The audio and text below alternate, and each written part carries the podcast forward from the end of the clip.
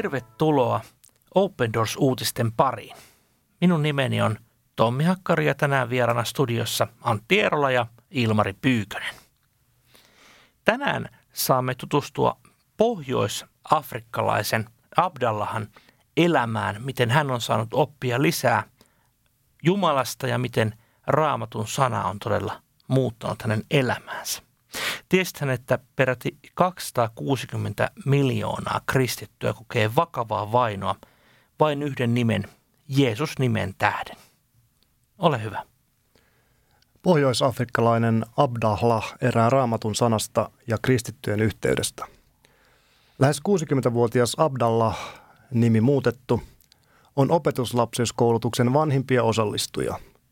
Taivallettuaan 14 vuotta uskon tietä, hän on edelleen innostunut oppimaan raamatusta ja kristityn elämän kysymyksistä. Myös uskovien yhteys Abdallille, myös, myös uskovien yhteys on Abdallahille elinehto. Jos tämä loppuu, loppuu kaikki. Abdallah osallistuu opetuslapseuskoulutukseen, joka on järjestetty Open Doorsin tuella erässä Pohjois-Afrikan maassa – Ryhmä muslimitaustaisia miehiä ja naisia opiskelee raamattua arabiankielisen pastori Gabilin nimi muutettu johdolla. Hyvän tuulinen, jo eläkepäivien viettävä Abdallah on naimisissa ja kahden lapsen isä. Hän kertoo opetuslapseuskoulutuksen ja kristittyjen yhteyden merkityksestä elämässään. Abdallah kääntyi kristityksi vuonna 2006 seurattuaan kristillistä televisiokanavaa – Uskonelämänsä alkutaipaleen hän kulki televisiosta saamansa opetuksen varassa. Tilanne muuttui, kun yhden ohjelman lopussa annettiin paikallisen pastorin puhelinnumero, ja Abdallah otti häneen yhteyttä. Pastorilta sain ensimmäisen raamattuni ja aloin heti lukea sitä. Opiskelin myös televisiota, televisiota katsoessani, Abdallah kertoo. Minulla oli nyt kaksi kirjaa, raamattu ja Korani, ja aloin vertailla niitä – Löytäjänsä äärellä Abdallah täyttyi ilolla. Joukossamme on kristittyjä. Abdallah paloi halusta kertoa uskostaan perheenjäsenilleen, mutta he kieltäytyvät kuuntelemasta. Hän hillitsikin intoaan tiedostaessaan riskit. Islamistien vaikutusvalta alueella oli huolestuttavasti lisääntymässä. Pohjois-Afrikassa kristityksi kääntymisestä joutuu maksamaan hinnan. Moskeessa imaami varoitti kyläläisiäni. Keskuudessamme on kristitty perhe, Abdallah kertoo. Lasteni koulussa tapahtui samoin. Opiskelijoille sanottiin, täällä joukossamme on kristittyjä. Abdallah muistaa todella pelänneensä tuolloin, vaikka Herra häntä rohkaisikin. Oli niin peloissani, että pidin auton lähtövalmiina paetakseni perheeni kanssa, jos ISIS hyökkäisi. Kasvua yhdessä. Abdallah kertoi myös vaimonsa ja muutaman muun lähipiirinsä kuuluvan tulleen kristityiksi. He kokoontuivat yhdessä Abdallahin kotona. Ratkaisevana kasvulleen kristittynä hän pitää seurakunnan ja erityisesti, erityisesti pastorinsa apua. Menimme kirkkoon joka viikko ja noudatin sitten saarnoista oppimaani, Abdallah kertoo. Hän myös sai pastoriltaan ranskan ja arabiankielistä kirjallisuutta hengellisen elämänsä rakentamiseksi. Uskovien yhteys on Abdahille ensiarvoisen tärkeä asia. Kohta käännyttyään kristinuskoon hän sai tietää, että kristitty oli maassa muuallakin. Muutama pohjoisessa, muutama etelässä. Välimatkojen takia yhteen pääsiminen ei ole helppoa ja kokoontumiset pitää järjestää salassa. Erityisiä koulutusviikkoja kristittyjen opetuslapseuttamiseksi järjestetään maassa parin kolmen kuukauden välein. Abdallah pitää näitä viikkoja todella tärkeinä. Hän iloitsee saadessaan tavata, tavata toisia kristittyjä ja voidessaan opiskella raamattua ja kristillisen elämän kysymyksiä yhdessä heidän kanssaan. Jos en ymmärrä, kysyn muilta, Abdallah valottaa yhdessä opiskelun etuja. Hänestä luovuttamatonta on, että kouluttajana toimii arabiankielinen pastori. Abdallahin tunnot tiivistyvät näihin sanoihin – jos nämä viikot loppuisivat, loppuisi kaikki. Paholainen tarttuisi tilaisuuteen ja joutuisimme jälleen pimeyteen. Onneksi saamme uskoa siihen, että valo voittaa ja säteilee aina kirkkaammin Pohjois-Afrikassa. Saamme myös tukea siellä eläviä sisariamme ja veljiämme ja rukoilla heidän puolestaan. Abdallahin tarina oli hyvin tyypillinen pohjois-afrikkalaisen kristityn tarina. Siellähän valitettavasti oikeastaan koko sillä alueella niin kristittyjen vainot ovat tiivistyneet ja vaikeutuneet merkittävästi viime vuosina. Tämän voimme todeta luotettavasta World Watch List-tutkimuksesta. Abdallah todella oli ollut 14 vuotta uskossa ja hänen viimein löysi yhteyden, eli seurakunnan. Miten tärkeää se onkaan löytää uskovien yhteys? Kyllä, ja, kyllä ja, ja itsekin sen todella huomaa, kuinka tärkeä esimerkiksi oma viikoittainen miesten raamattupiiri on. Et se on oikeastaan, käytetään termiä keidas erämaan keskellä ja siellä itse kunkin elämässä vuosien varrella, kun on ollut vaikeuksia, niin on saanut todeta sen, että minä en ole yksin. Kyllä. Ja jos ajatellaan näin, että Abdallahkin oli todella siis ikään kuin elänyt kristityn eläväänsä saaden hyvää opetusta televisio- ja radion kautta. Mutta kuitenkin siitä puuttuu jotakin. Siitä puuttuu se ihmisten välinen yhteys, yhteinen rukous. Miten tärkeää se onkaan. Ja tämä on meille Suomessakin hyvin tärkeä asia. Todella siunaamme kaikkia kristillisiä mediataloja, jotka tekevät hyvää ohjelmaa, mutta yksinomaan se ei kuitenkaan seurakunnaksi riitä. Se, se ei, ei näin valitettavasti ole, että kyllä se raamatusta hyvin selkeästi myös esiin piirtyy se, että meillä pitää olla sana, rukous ja uskovien yhteys. Et tietyllä tapaa, jos joku näistä puuttuu, niin, niin se on aina semmoinen, käytetään nyt termiä tietyllä tapaa huono asia. Kristityn tämmöisen elämän vaelluksen ja Kristuksessa kasvamisen, kasvamisen kanssa. Kyllä.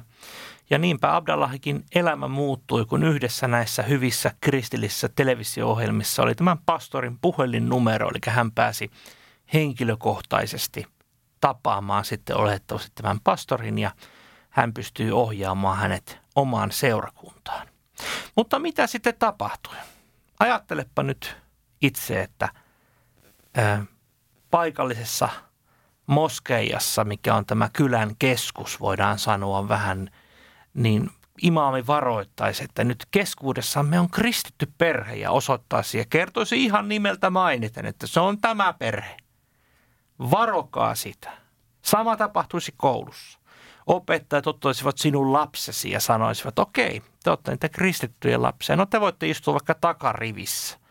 Saatte huonoimmat mahdolliset paikat, missä noin aika useissahan pohjois-afrikkalaisessa koulussa voi olla jopa sata lasta yhdessä luokassa. Siellä edes kuule mitään kaikilla tavoilla sun paikka näytettäisiin, että sä et ole tervetullut.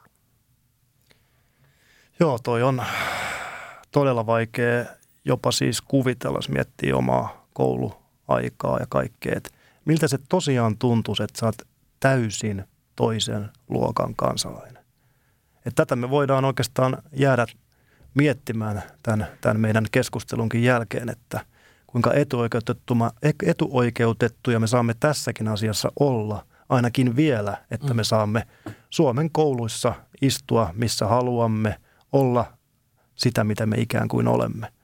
Et, et nämä, nämä on siinä mielessä sellaisia asioita, mitä meidän on, on, on syytä miettiä tykönämme ja ennen kaikkea myös rukoilla näiden pienten lasten puolessa, puolesta, että Jeesus antaa heille voimia sinne jokapäiväiseen arkeen, missä he ikinä menevätkään.